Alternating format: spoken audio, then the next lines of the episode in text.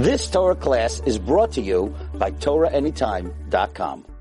Arpud, by the way, it's very interesting. The Baba Sali was the Rav here in Arpud from 1940 to 1951, where we're at the Kever, and the learning we do tonight, all the learning should be Leila Nishmas, the sister of Mrs. Herman, of Yishayim Esther Shoshana Bas, Ruvain.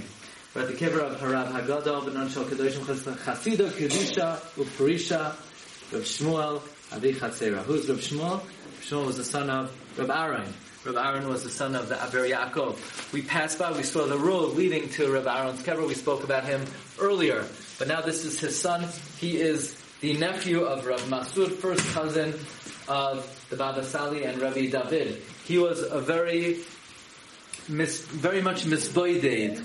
He secluded himself. He was mistapik bimuat. He was not involved in any official rabbinic capacity. He didn't accept any rabbinic position. From the time he was young, he was a baki in Kol Machmani. I tell you, he knew Shisha Siddur Mishnah Baal Peh. One time they were learning Gemara and they didn't know where a particular Pasuk in Tanakh was, and he had such busha Miltnei HaKadosh Baruch Hu that he went out, he went into seclusion, and he memorized the whole Tanakh with Mefarshim. Now, when Rabbi David Abi Hatzeira was put in the cannon and the whole city was in danger, Rabbi Shmuel also ran away. When he came back, all of his Ksavim were lost. They were destroyed.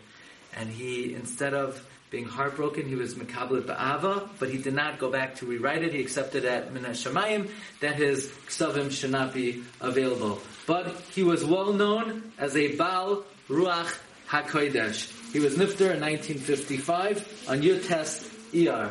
Great schus to be here. All of our tefillot should be niskavel barachmim u'v'ratzayin. You've just experienced another Torah class brought to you by TorahAnyTime.com.